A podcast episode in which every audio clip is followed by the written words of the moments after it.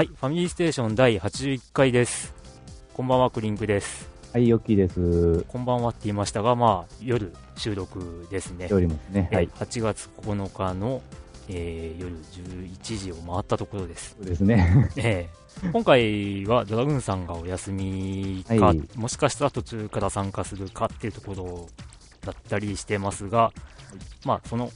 えー、ピンチヒッターとしてですね、お二方のゲストをえー、お, お呼びしております、はい。えー、とまずは大輔さん。はい、はい、大輔さん、こんにちは、こんばんは。おやすみなさい。あ、おやすみなさい。終わってしまう。早速寝てもらっちゃうっていう。大輔ね。はい、はい、まあ、大輔さんはね、あの、はい、いろんなポッドキャストのリスナーさんであり、またいろんなポッドキャストにもご出演されてたりというような。一丁神です。まあ、あの映画にとても詳しい方という印象が僕は強くて、えーうんまあ、そんな方です、はいはい、よろしくお願いします。それとゲーム、ゲームも詳しいです嘘です今すいません、龍之介さんどうぞ、はいはい、じゃあ も, もう一方が龍之介さんです。どうも、えー、朝ヌパというポッドキャストの エムシー 兼編集をやっております栗崎龍之介と申します。よろしくお願いします。はい、お願いします。はい、まあ、あの前々回ぐらいですかね、僕があの最近ハマって聞いてるポッドキャストということで、いや本当ありがとうございます、お会いさせていただきました。朝ヌパの龍之介さんです。よろしくお願いします。はい、まあ、あのね、朝ヌパの方でもお互いがお互いこうなんかゲストにゲストにみたいな、そうそうですね、そんなちょっとハプニング的なこともありましたけどもいよいよ満を持して今この場に、えー、そして今すごい量の汗が出てます、ね、はい、まあ、あのこのよにんで今回はお送りします、はい、よろしくお願いします。よろしくお願いします。よろしくお願いします。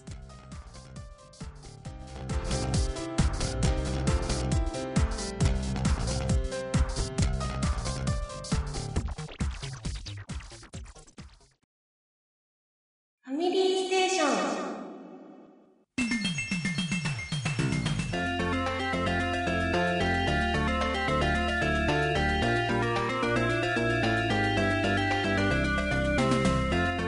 はい、ということで、ね、今回はよにんで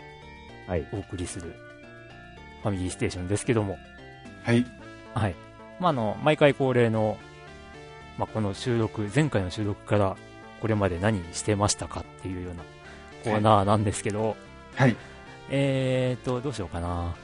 今回は趣を変えてヨッキーから聞いてみようかな。あ、お願いえっとそっか、はい、前の時もあそっか、うん、あのー、新女神転生フォーか、はいはい、をやっとるという話でしたけども、新女神転生フォーは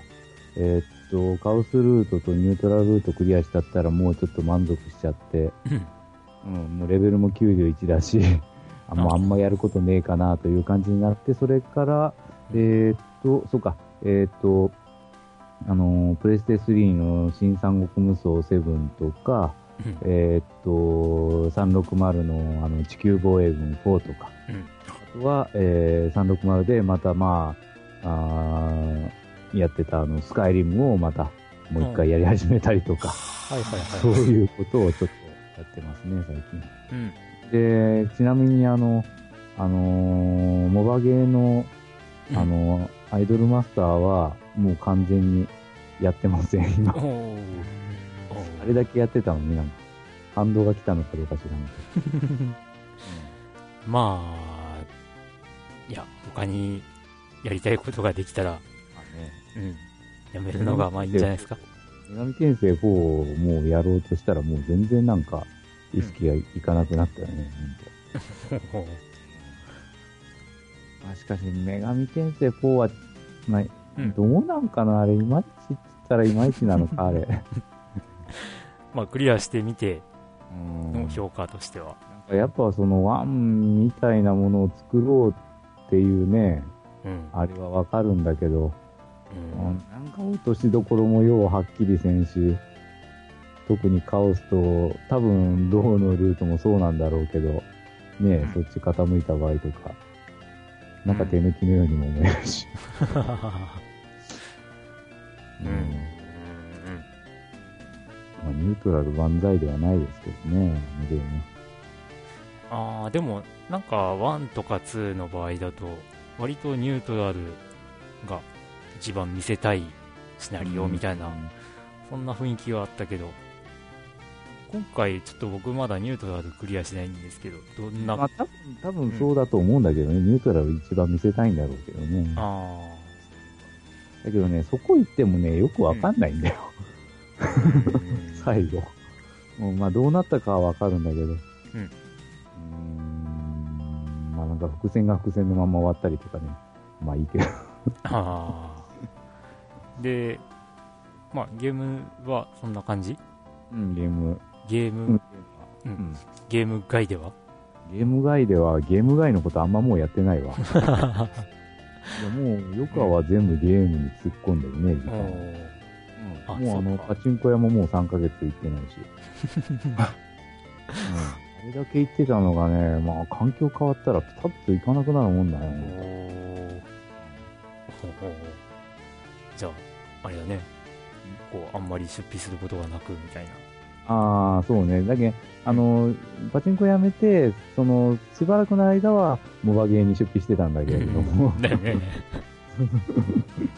それもぴったりなくなってしまったね。うん、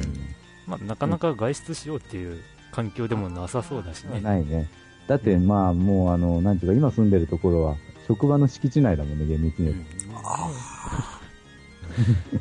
えー、大変だ。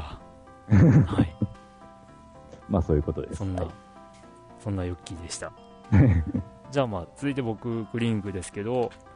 えっ、ー、とまあ新女神転生フォーやりまして、まあなんだかんだと結構長い時間やって、でカオスルートでクリアしました。うん、でに周目に入ったんですけど、まあなんというか、うーん。な, なんか違うなっていう、そのヨッキーの感想と合わせるわけじゃないんですけど、うん、なんか違うなっていう。に周目のプレイがってこと？いやじゃなくて、もういち周目の終わりぐらいから、うん、なんかすごい納得しないままやってた感があって、多分その正体って、その仲間のレベルがあるっていうところからかなと思ったり、うん、してて、で、まあ、今までのワンとかツーだったら、その最後のダンジョンとかで仲間になる悪魔とか、はいはいはい、あのまあ仲間にならない悪魔とかで、うん、ゲームのバランスとかが、まあ、取れてたと思うんですけど、うんまあ、そこが崩れちゃってる。で、なんというか、あの前回紹介した戦闘システムでありながら、まあ、カオスルート、ちょっとまあネタバレといえばネタバレなんだけど、あのラスボスに弱点がないとか、うん、弱点をついて戦う戦いを有利にするっていうシステムでありながら、弱点がないってどういうことだよっていうのとか、結局さ、うん、最後に行けば行くほどさ、うん、もうみんな万能属性の攻撃しか相手やってこねえし、うんまあ、こっちも万能属性の攻撃しか頼りにしなくなっちゃうしっていうなんかそういうのがおかしいなおかしいなって思いながら、うん、しかもその万能属性の攻撃が強力すぎて、うん、敵から食らうと超ムカつくという、うん、なんかそういうバランス感覚がすごい、なんかうーん違うよなこれっていう感じになっちゃって、に周目も途中で止まってます。まあね、なんていうか、もう最後のがボスがもうあの結局補助とその補助の解除をかけまくり、うん、かけまくられので、まあ結局は殴るのが一番良かったりするもんね、普通に、うん、だからね、なんかこうまあ、ツイッターとかでも結構愚痴ってたんですけど、ね、ヨッキーとかにこう、まあ、稲妻属性の耐性とかつけなきゃとか言われたけど、もうなんていうか、僕のパーティーの中では完全にもうこれがベストっていうやつにはその耐性がついてないわけで、これをまたつけようと思うとまた作り直さなきゃいけないとか、うん、そういうのを考えるとやってられるかみたいなまあ結局やっぱね、うん、あの女神転生なんすかスリーあたりからそうなんかちょっとよくはわからないんだけれども、うん、結局そのボスに対してパーティーをなんか作り直してわざわざ、うん、っていうのをさせたいっぽいのよね。だから、うん、あのー、やっぱりその同じ悪魔だけじゃ絶対になんていうかね、どっかで詰まるというか、うんうん、そういう風なあれでからそのいろいろパーティーを組ませたいっていうのがまあ一つの意図として多分あるんだとは思うけどね、うん、ただ僕悪魔にのレベルが上がるっていうのはちょっとまずかったんじゃないのかなとか思って、うん、どうして、うん、いやだからさっきも言ってたようにこうラストダンジョンとかで仲間になる悪魔とか、うん、それらを合体させてできる悪魔とかでバランスが取れてた部分っていうのが、うん、レベルが上がってしまうことでなんかこう合体させたら結局元の素材同士でできるやつになるんで、なんか今こいつとこいつ合体させてもレベル下がるから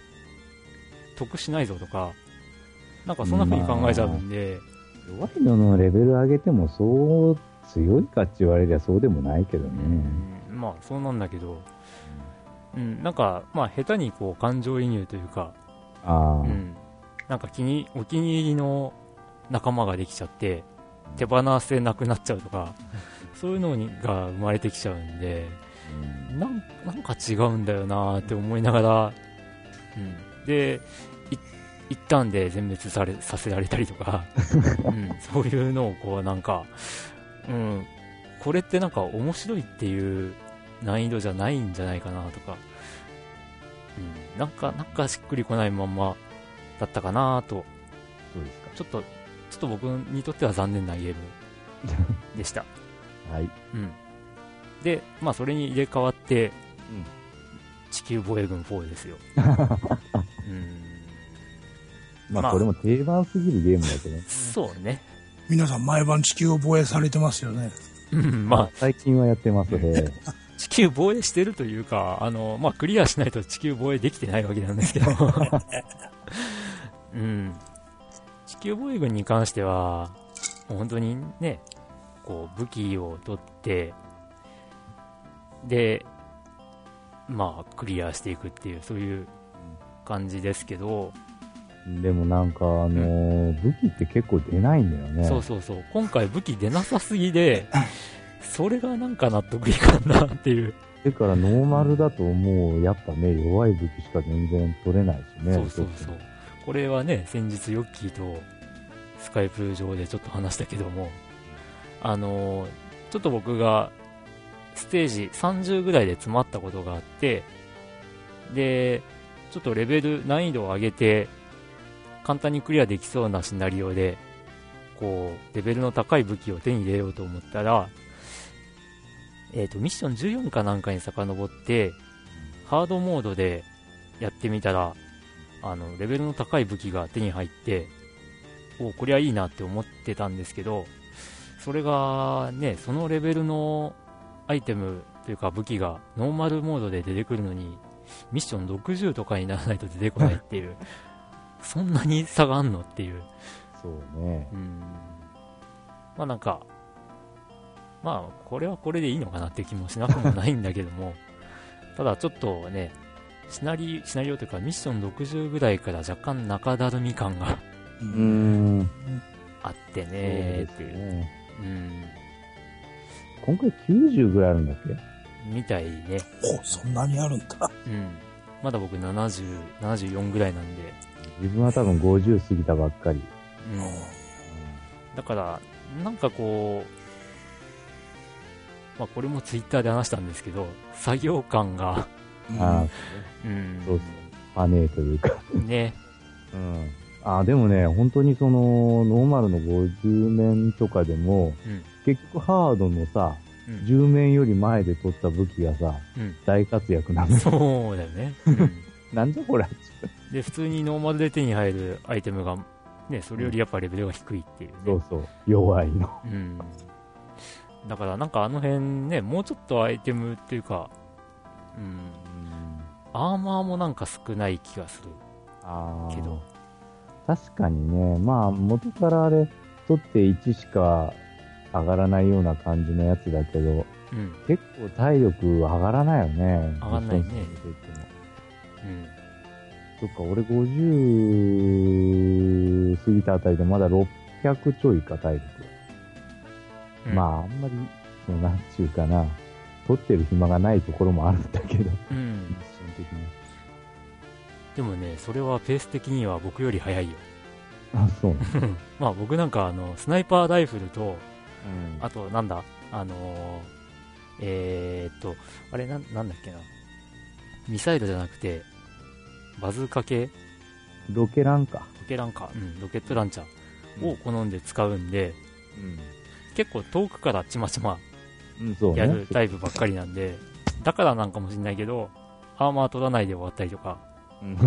そういうことが結構あって、だからもう俺もさあのわざと一匹最後に残してそうそうそう回収してるんだよね、うん、うん、ま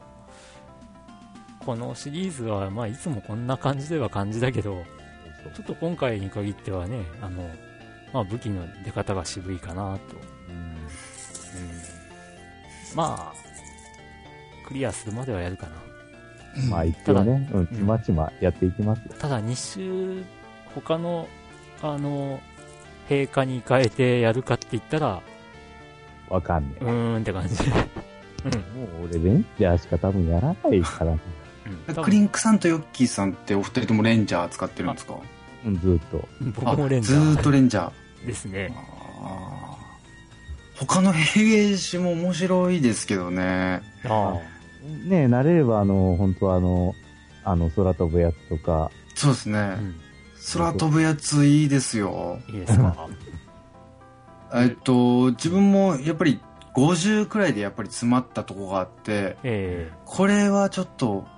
あのー、さっきお二人言ってたみたいにちょっとハードにしてアイテムをなんてやってたんですけど、はいはい、えー、いやこれどうにも首が回らんと、うん、じゃあちょっと空飛んでみようって思って飛んだらサクサク行くようになって、おすごい 楽, 楽ですね。操作に慣れちゃえばですけど、やっぱそういう風に作ってるのかな。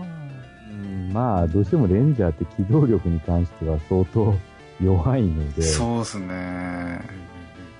の雲の糸とかあのあのヘクターが打ってくるあの長距離プラズマ砲とかはやっぱりあの緊急回避でないと避けれないので、そうそうですね、難しいですもんね、うん、あ、じゃあ龍之介さんはおすすめはもう空を飛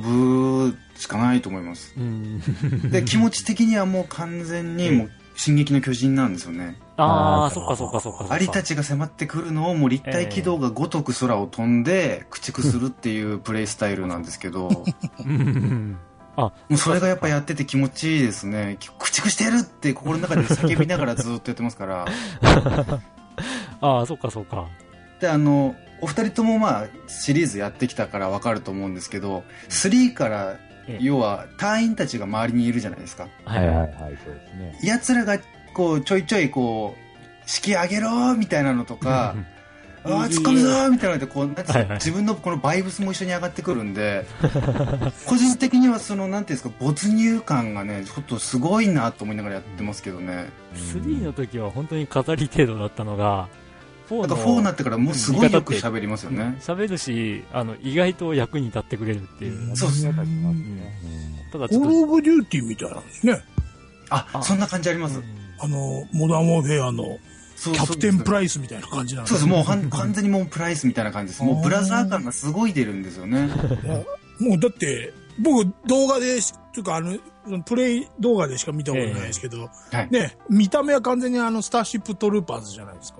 あ、そうですそうですそうです。頭の中ではそのイメージですよ。うんうん、だからと進撃の巨人を重ね合わせて自分ももうプレイをしてるんですけど。ああ、最近だとね。なるほどな。ちょうどちょうど合うのかもしれないですね。うん、そうそうそう、あの立体軌道っぽい動きがやっぱりできるんで。うん、なるほどなるほど。それでやっぱりこうちょっと自分の心のバイブスを上げてってですね、はいはいはいはい、あの地球防衛軍と俺とのこの浸透圧がこう近づいていくというかあの動きはね、やっぱみんな進撃の巨人なんですね。そうですね、やっぱあの動きしちゃうとどうしても、うん、スパイダーマンって出てこないですねスパイそっか、スパイダーマンか。俺進撃の巨人見たとき、あ、スパイダーマンだって思ったんですけどね。ああ、そうかそうか。はいはい、はい。まあね、日本は実写化しなくてよかったんじゃないでしょうかね。え、だ、大正、大正解ですよ。ああ、お話が流れて。ああ。あれってでも監督さんが逃げましたからね。あれってあの何でしたっけ、ジャックとマミの時代のあれ見たときに、いや俺やる必要ないじゃんつって言ったらしいですよ。ご本人が中島中島監督さんですか、あの人。ああ、いや僕はあの シーエム でジャックとマミの木を見たときに、うん、あ、進撃の巨人実写化なのって思いましたからね。ああ、でね、今日今日じゃね、明日から公開する。ええ、なんだっけ、ワールドウォー Z 見て、はいはい、進撃の巨人の実写版でしょって言ってるおバカさんがいるらしいですけど、えー、なんかあのなんだっけ、あのエルサレムみたいなとこでなんだ壁に囲まれた街を防衛するみたいなシーンがあって、それ見て言ってんだと思うんですけど、壁、あてかか、うん、壁になんかみんなはいぬごうとしてるのか、そうそうそう、あれを見て言ってんじゃないですか多分。うーん、あれも撮り直しして、いやでも軒並み高評価だからよろしいんじゃないですかね、あれもね。えー、いやあれを見て進撃の巨人感は感じなかったな。いや、なんかその壁でしょ、壁ってことでしょ、うん、壁なんでしょうね多分、うんうん、壁。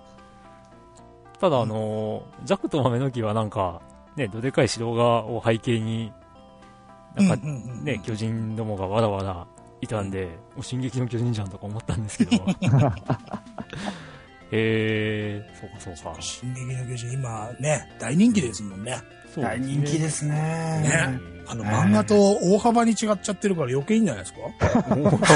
ちゃってるっていうのは。いや、あれはいい改変というか、その、いや本当ですよ、あの本当よく作ったなとは思います。うんうん、あのね、なんか似てんなと思ったら オーブイエー のヘルシングに感じが似てるんですよね。キャラクターの線が太いじゃないですか、すごく。はいはいはい、あの、あの辺がね、あとあの、その、なんつうんですか、この漫画らしい顔するじゃないですか、みんな。はいはいはい、あの、線が太い、えー。あれがだから今の人ないじゃないですか、まあ、他の漫画で。あ、漫画じゃない、アニメか。ああいう感じのアニメって。えー、おね、おじさんなんかの頃はいっぱいありましたけど、あの手のやつが、熱苦しいのが。はいはいはい、なんだけど、まあね。うん、あとはそのほら、ねえ、エヴァンゲリオンみたいに、あのー、小松しゃくれたその、お前には教えないよみたいなとこないからじゃないじゃないですか。まあ、なんだかんだ言って謎はまだ多いといえば多いんですけどね、いろいろと。うんうんうんうん、ただ、あの、じゅっかんを、ね、まあこの期間に、そうそう、読んでるんですよ。うん、で、テレビアニメ版見てたら、うん、こう、ちょっとした映像で、まああのじゅっかんを見てる人はわかると思うんですけど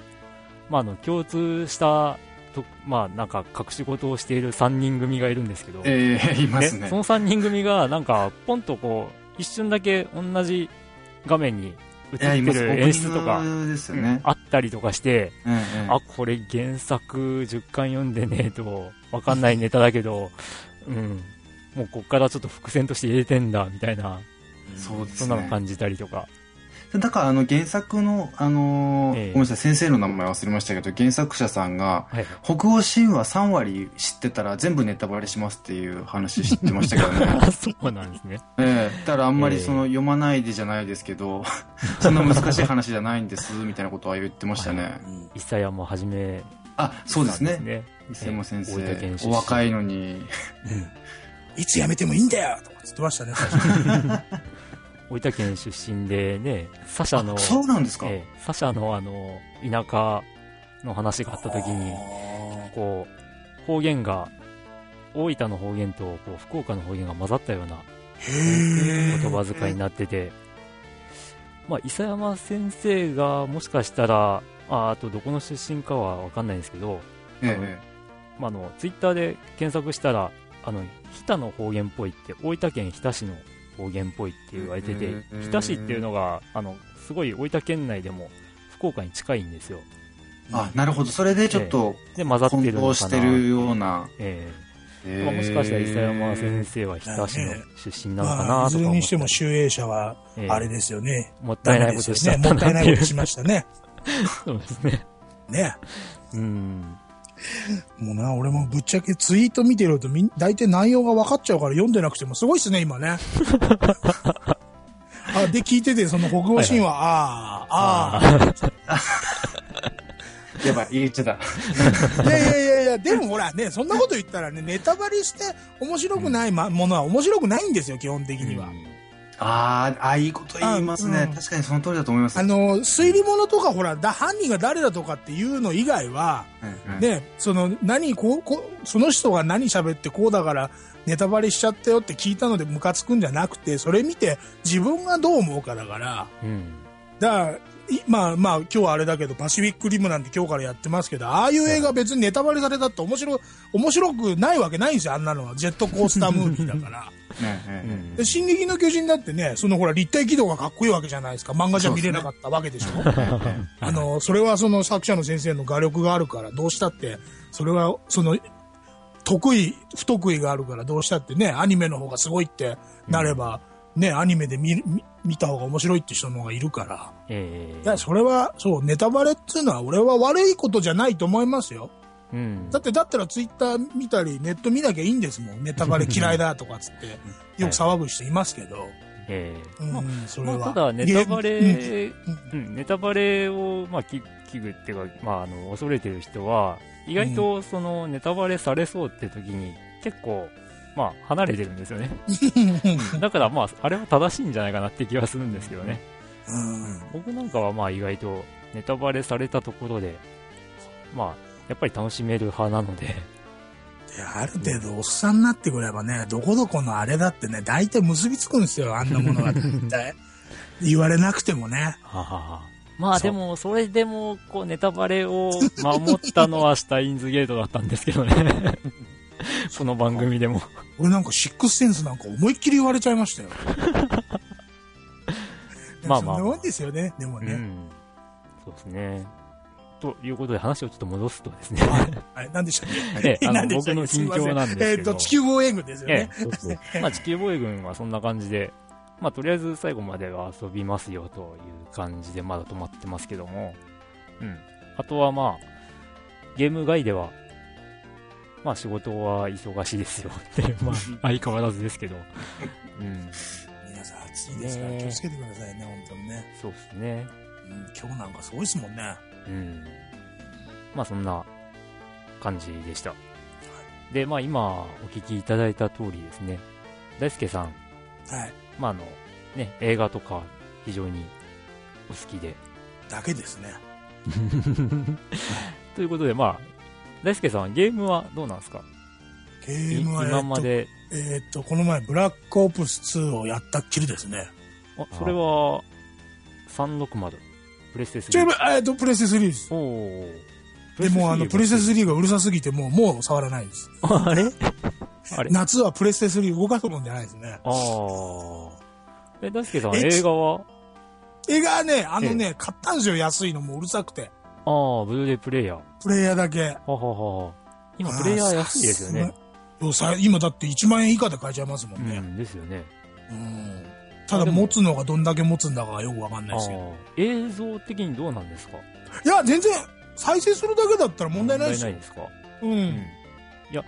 な、なんとなくなんですけどね。はい。あ、そうか、ブルーレイ見てないな、僕、そういえば。あのー、いや、レコーダーを持ってんですよ。はいはいはいはい。で、あのー、プレステスリーと見比べると、うん。うん。そう、申し訳ないことに、ディーブイディー に関しては、ああ、そう、アップコンバートはもうプレステスリーが一番いいんですよね。うん。うん、だから、なんか、そういう映像作品再生するならもう、プレステスリーだわって思って、うん、そういえば、ブルーレイも、こう、ブルーレイレコーダーなのに、東芝のが今一番多分絵的には一番綺麗なんですよ、機械的に言うと東芝の機械が、えー、あの他の他の何社かあるうちの中で、はいはいはい、それあのやっぱテレビと揃えちゃうとどうしてもマッチングがあるんであれなんですけど、えー、あのー、やっぱりその解像度とか 絵, 絵にしたあの大画面で見たとき綺麗なのは多分東芝の機械一番どれ撮っても一番綺麗だと思うんですけど、ほうほう、それのアップコンバートよりプレステのスリーの方がアップコンバートは ディーブイディー のアップコンバートは綺麗ですからね。そうそうそう。いや実は僕が使ってるレコーダーは、うん、まあさんだいあるんですけど、うん、全部東芝なんですよ。はいはいはいはい。でそれでアップコンバートすごいよって書いてあるんで期待してたら、うん、あれって思って。そうそうそうそうそうそう。いやそれは多分もうプレステスリーのせいなんですよね。うんうん。あの、うん、だなんだ東芝の機械でえっ、ー、とレグザですよね東芝ね。はいはい、ねレグザの い, いいやつとあのセルレグザってあのだから。はいはいはい。テレビの方もいいのに変えればまた違うのかもしれないですけど、はいはい、でもね。やっぱそあのただどのテレビつないでもプレステスリーがあんだけ綺麗に映るってことは、えー、そんだけね、うん、やっぱ再生の機械に問題があるんじゃないかと思っちゃいます、ねうんうん、思うんですけどね、えー、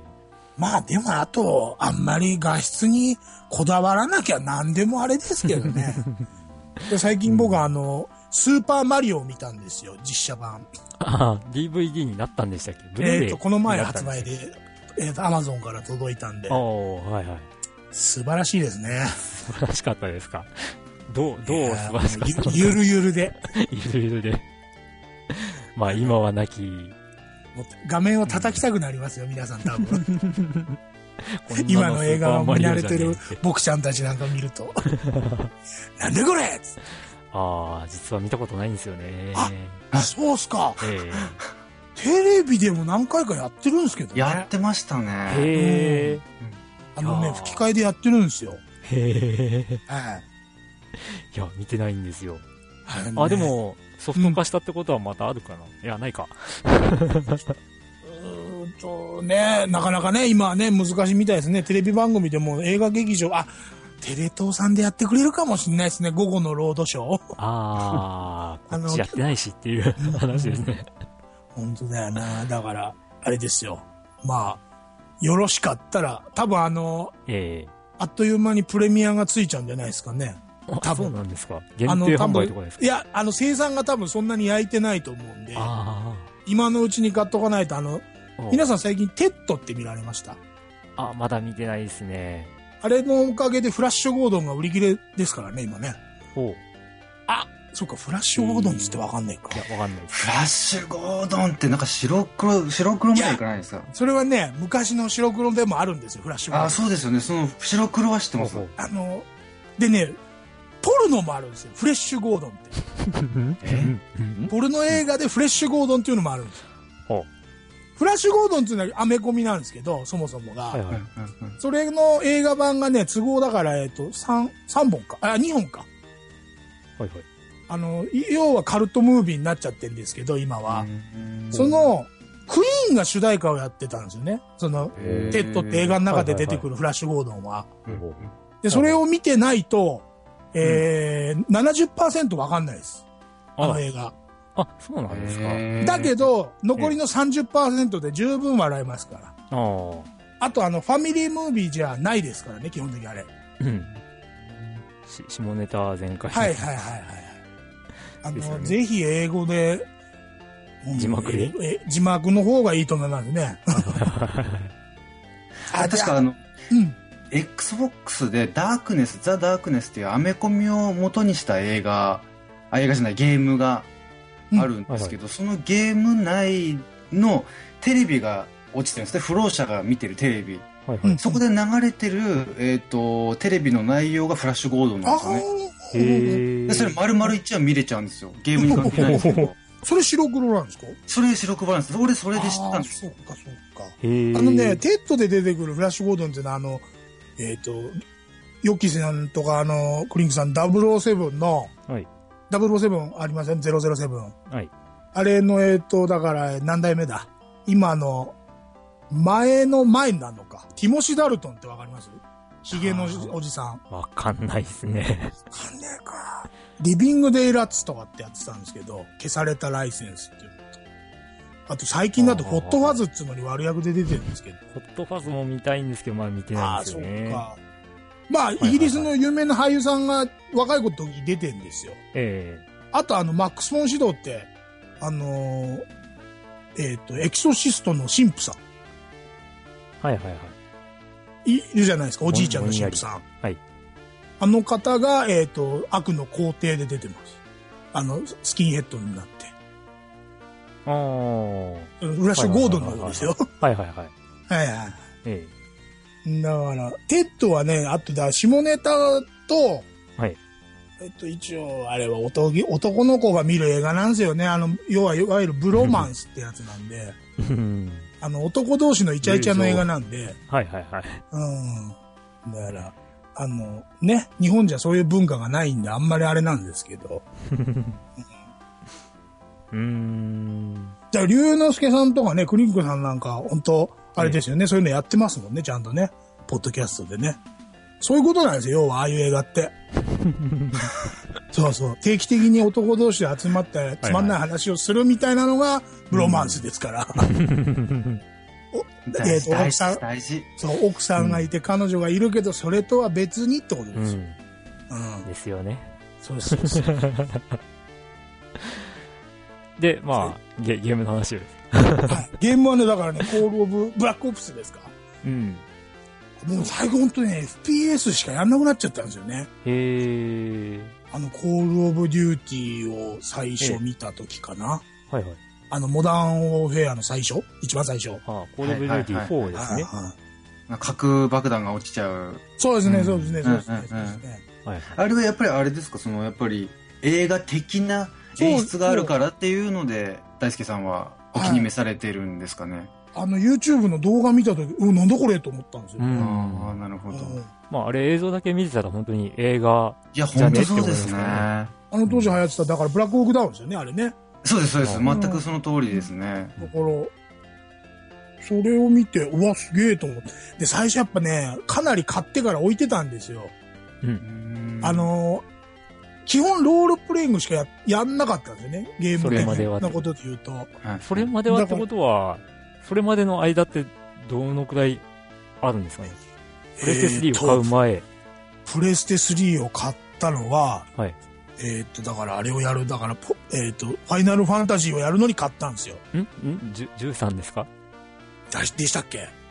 あのあのライトニングさんですか？えー、っとあのあれですよ、坂本真綾がこうやってる、はいはい、ライトニングです。はいはいはいはい。あれを買って。はいええ、で僕はあの最近 の, あのそのロールプレイングで気に入らないのはあのレベルを上げてもボス戦が長いじゃないですか。あ、はいはいはい、これ僕よく言うんですけど、ええ、あのあれが嫌で、はいはい、あのもうレベル上げんので飽きちゃうじゃないですか、その手前で。だからそれでほっといてるんだよね、多分な。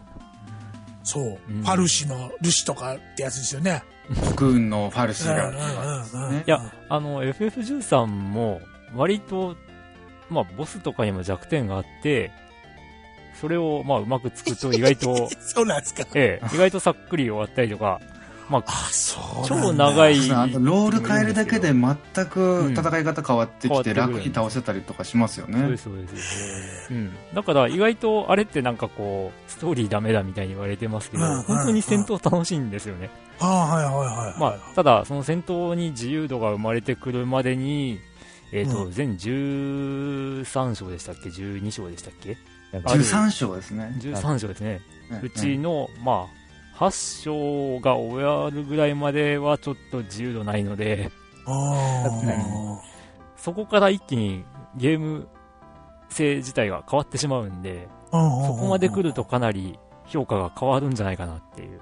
へー、あ、なんかいろんなとこ行ってモンスターと戦えるようになるじゃないですか。はいはい、それがなんかはち、んきゅう、きゅう章か、えっときゅう章だったりになるんですよ。あのなんか倒すとなんかもらえるみたいなことできるようになるじゃないですか。はい。あれをちょろちょろやり出して、ちょっと勝てなくなったらもう、ポーンってなっちゃうんですよね。そうなんですか。いや、あれは、あの、うん、クリア後の楽しみみたいな話らしいんですよ。だから、シナリオにはあんまり関係なくって。うん。だからもう先に進んじゃった方がいいんですよ。僕なんかもうかなり早いうちに、うん、いや、もう先行こうって思って。まあ、稲妻系に弱いやつにはサンダ、サンダガとか使う。キャラを集めてとかで、まあ、攻撃に専念しろみたいなうん、でなんか仲間が自動的にこう弱点とかを覚えて、それこれが弱点だって思ったらもうずっとそれをやってくれたりとかしてくれるわけですよ。でやばいと思ったら回復に切り替えるみたいな、そういうそういう戦闘のゲームなんであれ、うんうんうんうん、その辺がねうまく回り出すと、あ面白いわこれって思うかもかもかもええーなあ、そうえー、それじゃあプレステスリーは割と出てすぐ買われてた感じですかね。いやでもあの最初じゃないですよ。いやまあそうなんですけど エフエフじゅうさん も割と早いうちに出た印象が、うん、あのコンバーチブルの次に買ったのかな、確か安くなってから買ったんですよある程度。ああそうなんですね。最初のあれろくまんいくらしましたよね、一番最初の時あの、ね、そうですねね、ま、あのプレステ あ, あの後に買ったやつだと思うんだよな。はいはいはいはい。あのなんだっけグランツーリスモとセットになってるやつ。ああ、うん、そうなんですね。でグランツーリスモはいっかいめやんなかった。弟が弟じゃない弟のとこのあだメイコがやってたぐらい。はいはいはい。ファイブのあのなんなんていうかお試し版的なエピえプロローグか。なんか、なんかついてましたね。うんうんうん、うん。はいはいはい。そうだよな。だからゲームって本当 エフピーエス なんですよね、最近。ほうほうほうほう。うん。いや、なんだ、あのー、てっきりこう、なんかもうちょっと早い段階で止まってらっしゃるのかと思ってたら、あ、そんなことない、そんなことないです。うん、あの、だから、エフピーエス は、あのー、ちょっと前までは出るたんびに買ってたんですよ。ただ、オンラインがあんまり好きじゃない、あ、じゃあ、えっと、オンラインか。えー、いやもうもうちょっとゲームしてないのかなと思いましたよ。あいやそんなことないですよ、そんなことないですよ。はいはいはい。うん、好き嫌いが激しいっちゃ激しいんで何でもってわけであれだったんですけどね。はははは、うん、なるほど。えー、そうそうだからねサバイバルゲームみたいなもんじゃないですか。うん。あの エフピーエス ゲームって、うん、まああのー、ねまあ今今でこそもう。ね、おっさんになって走れなくなっちゃいましたけど、昔はね、若い頃は。サバゲーですか？うん、サバゲーをやってた口だったんで。へぇー。まあ、ぜひ、大輔さん、あれですよ。うん。まあ、あの、コールオブデューティーほどのドラマチックな演出とかないですけど、うん、はい。まあ、地球防衛軍を。そうですね、もう地球一緒に守りたいですよ。ぜひ。うん、一緒に地球を守りたいです。なんかね、みんなや、や、や、毎晩やってますよね。うん、はい。まあそんな大輔さんでした。はいどうも。じゃあまあ最後ですが龍之介さん。はい。最近は。最近はもう、えー、もうちょこちょこ出てますけどやっぱり地球防衛軍フォーと、えーはい、あとはあのドラゴンズクラウンっていうベルトスクロールアクションのゲームですけども、はい、まずやっぱり地球防衛軍フォーですよね。これあの、はい、次回のうちのその朝ヌパっていう番組内でもがっつり喋っちゃったんですけど。はいはい。あのー、地球防衛軍って、まあ、ワンの時ってザ・シンプルでせんごひゃくえんシリーズって出てたじゃないですか。そうですね。で、ワン、ツーがそのまんまで、で、スリーになって飛躍的にグラフィック良くなったかって言ったら、うん、なんていうんですか、その、街と街の床の切れ目のポリゴンがわかるとか、うん、なんていうんですかね、あの、俺らの描きたいのはそこじゃねえんだっていう、その切り捨て方がすごい気持ち良かったんですよね、スリーで。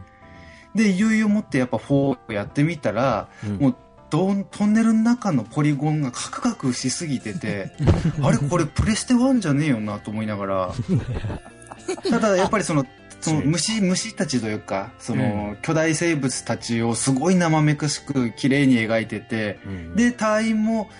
まあ、スリーまでだとあの腰がすごい曲がるでおなじみだったじゃないですか。腰がもうきゅうじゅうどくらいこう反転しちゃうっていうのでおなじみだったのが、はいはいはい、あのそこも修正されてて、その隊員ともう巨大生物たちをとにかく生めかしく描いて、もうそこのもう壊れるビルとか関係ねえんだっていう紙ペラみたいな、うん、で逃げ惑う人々たちも全然助ける気起きないようなこの紙みたいなダイナマイトデカとかみたいなあのポリゴンのキャラクターがうわ懐かしいよバタバタバタって走ってるだけでもう声はすなんかキャーキャー言ってるんですけど全然助けたくないなっていう感じとかすごいいいんですよね。うんそれでも 狙, 狙ってるんですよね。いやもうあれ多分狙ってるんだと思います。いやただあのワンとかツーの記憶だとあの主人公のあの、はい、背景とのその、えー、とスケールのバランスがすごい悪いんですよ。なんか家の、確かにそれはそうそうですね。なんか主人公が家のにかいの床ぐらいまで頭があったりとか、あの、ありましたありました。絶対これこの車の中には乗れ乗り込めない体してるよなって感じだったのがありましたね。北斗の拳のラオウとか、あ、そうそうそう、男塾の大豪院ジャギみたいなそんな感じです。だったのが、まあよんではだいぶ改善されてて。うん、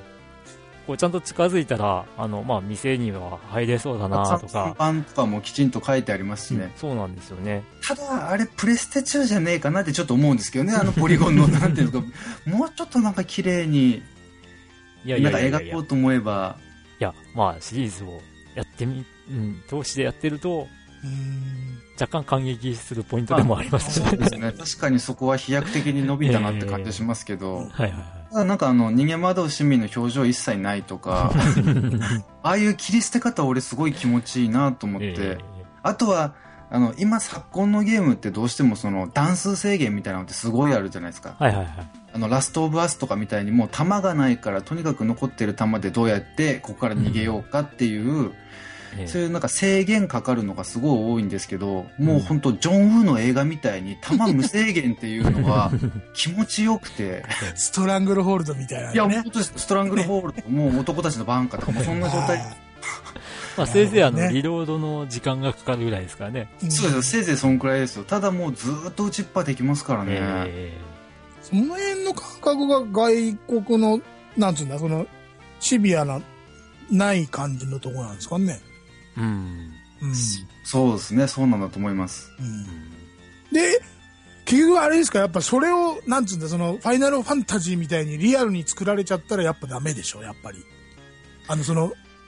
画面じゃなくてその背景にしても あ, あのキャラクターにしてもあっこまで作り込まれちゃったらやっぱりちょっとってなっちゃうわけですよね、多分ね。同じことやるにしても。いや、まあでもですね、なんか今までのシリーズは、なんかもう本当に作られた街感が結構あったんですけど、うん、その結構こう、区分けされた、な、なんていうんですかね。箱庭的になっちゃってるんですかね。ごばんのような感じのもう、家、家はこの区画みたいな感じがあったのが、あの、まあ、今回のよんは結構その裏道とかそういったところが意外と細かくなんかいかにもありそうな街になってるなっていう感じはあるんですよね、うん、実際のところは。だからなんか意外と リ,、うん、リアルといえばリアル、うん、まあそのまあポリゴンとかグラフィックの質は、うん、って感じですけどもうん、あだからなんだ俺思ったんですけど、あれ壁関係ねえっつって例えば、ええ、ランチャーかなんかで壊して一直線に行けるとかいうことはできないんでしょ、はい、あにかいぐらい当てると大体の建物は崩壊して、あ壊せるんだ、ええ、壊せるんだ。あじゃあ気持ちいいっすね、うんうんうんうん、だからなんか建物多くて戦いにくいなって思ったらボッコンボッコン建物を破壊して見通しよくして戦うってことも可能で、あなるほどなるほどなるほど、ええ、それはあのなんだえー、っとバトルえー、っとだからバトルフィールドですか、はいはいはい、あれ似てるんですね、建物壊せるとこはね。うんそうですね、はいはい、まあまあなるほど、うん、今すごい地球防衛軍はやってますね、はい、面白く面白いなと思ってやらせてもらってますけど、うん、あとやっぱりドラゴンズクラウンですか、はいはいはい、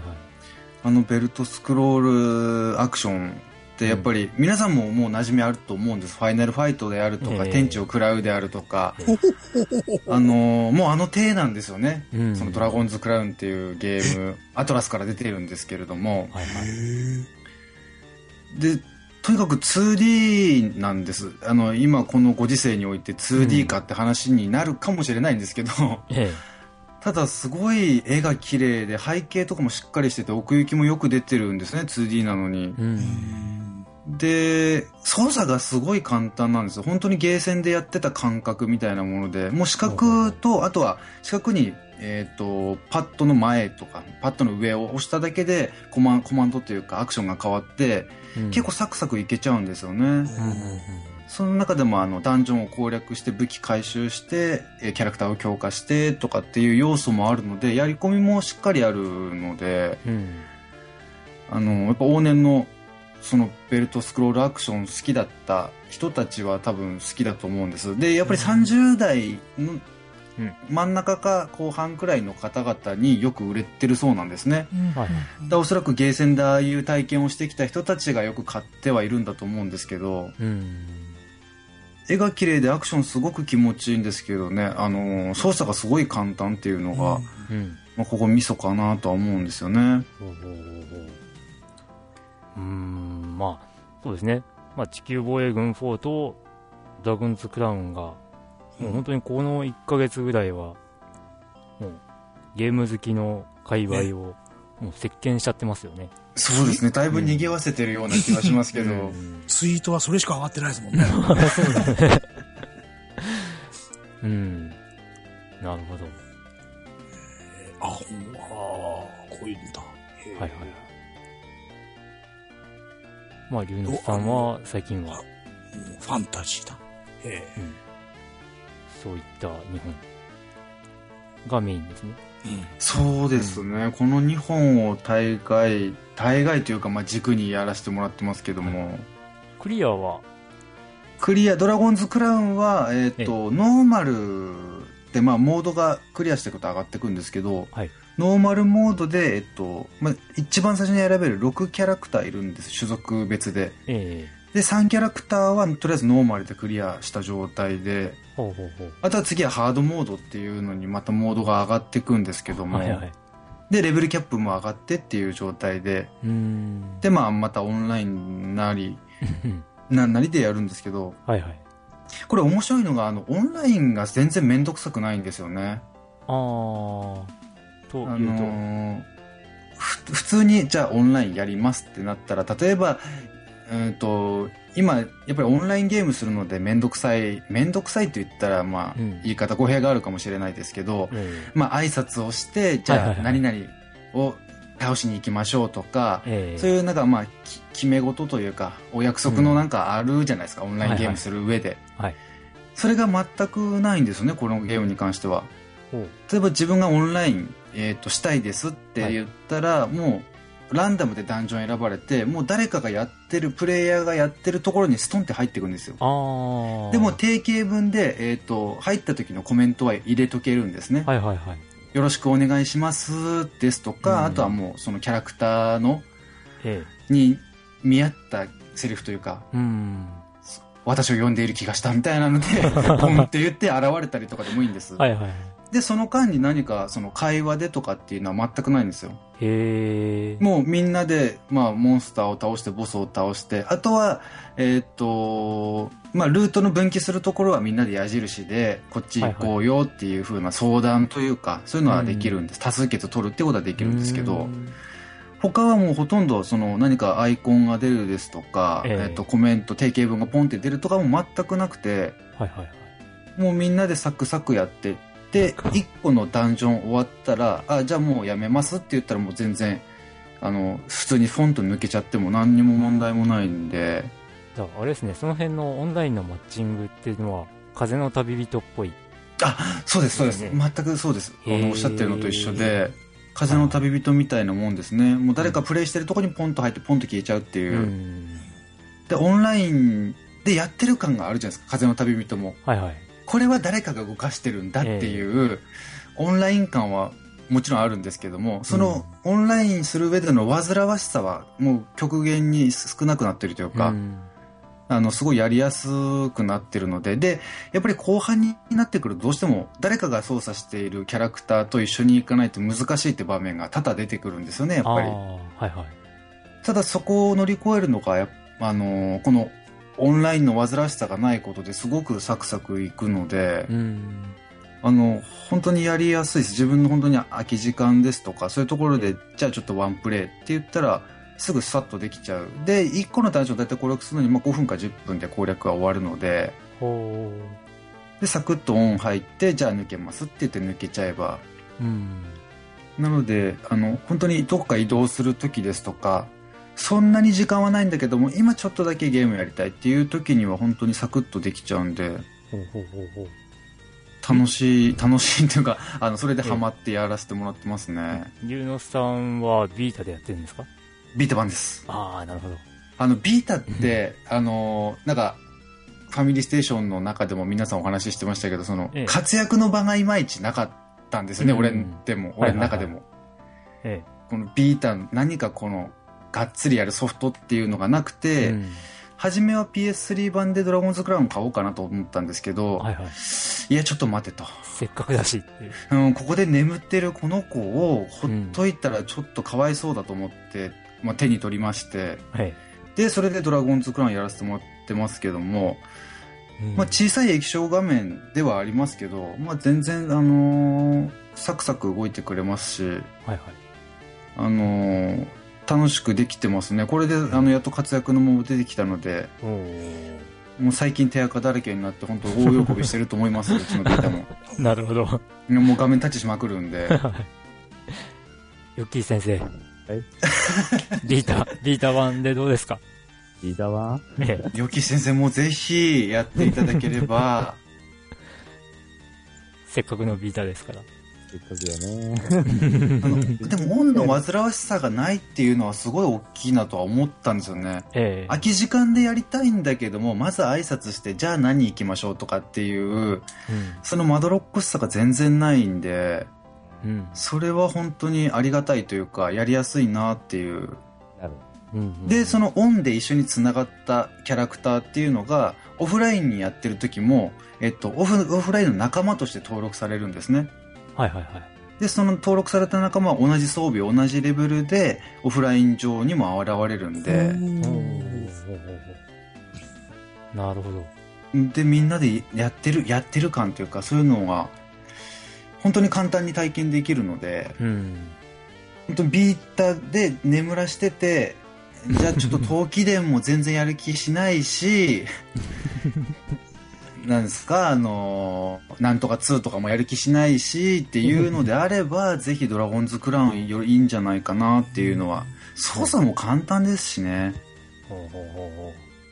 なんかめんどくさいことあれば画面タッチしとけばいいんでなるほど、えー、全然まどろっこしくないんで本当におすすめしたい一本ではあります。なるほど。はい、はい、じゃあまあ龍之介さんの、はい、まあ、普段の行動などはぜひ朝ヌパの方を聞いていただいて、ね、あの行動の何がしはもうそっちで聞いていただいてファミリーステーションさんにお邪魔して喋るようなことじゃないですからそれはまあそれはぜひそうですね、あの、えー、おそらくこの僕が喋ったことは自主規制のわーみたいなのも入んないんでしょうからあの控えめにいきたいと思いますはい、はい、わかりました。はい、ファミリーステーション、はいザグンさん、はい、はいはいこんばんは。ドラグンさんはじめましてどうもはじめまして龍之介と申します。あー、どうもです。すげー、ドラグーンさんだいや、そんな珍しいもんじゃない。いやいや、そんなことないです。いつも聞かせていただいてます。ありがとうございます。はい、お疲れ様です。私も初めましてです。大輔です。よろしくお願いします。ああ、よろしくお願いします。はい、えー、っと、今から本編なの？そうです。嘘だ、だいぶ近況で話して。いや、もう本当申し訳ないです。もう、だらだら本当ごめんなさい。えーあ、本当で、まあちょっと近況はだいぶカットしちゃうかもしれないんですけど。近況だけですごい時間かかったね。うん、まあそんな状態なので。本当に撮り始めたのは何時ぐらいから？え、じゅういちじぐらい？うん。うん。ああ。でしょ。そんな状態です。おほほ。はい。あ、あーそっか、でも明日俺何時に職場に呼ばれるかわかんないからな。うん。大変だ。じゃあドラグーンさんは近況なしで行きましょうか。まあまあなしでいいけど、えー、どうこっから撮るってなんか結構時間かかりそうだよね。メール発通やしね。うん。ドラグーンさん宛てのお便りなんかもあるのでどうなんでしょうね。あ、あ、あれそうな。ちょっと全然もうなんか忙仕事忙しくて全然下読みができてないけど、うん、まあじゃあお便りコーナーにさっさと行くこの後。うん、ドラグーンさんが入ってきました。どうします？あもしかしたらちょっと途中で抜けることになるかもしれないけど、うん、いいかな。はいはいはい。ということで、あの、明日ちょっと仕事絡みでちょっと途中で抜けるかもしれませんが、はい、皆さんすみません。その時は。ええー、もうもうもうもうもう。どう声かければいいかな、そしたら。駆逐してやるって言って。いやいやいや。いやいやいや。それは巨人に食われていなくなるってことあ、トラクさん、あ、もう帰っちゃうんだっていうので、それでアイス。はい。か、あとはまあちょっとスカイプのメッセージの方で。はいはい。はい。そうですね。告知すればいいですかね、うん、そしたら。はい。はい。んー、じゃあですね。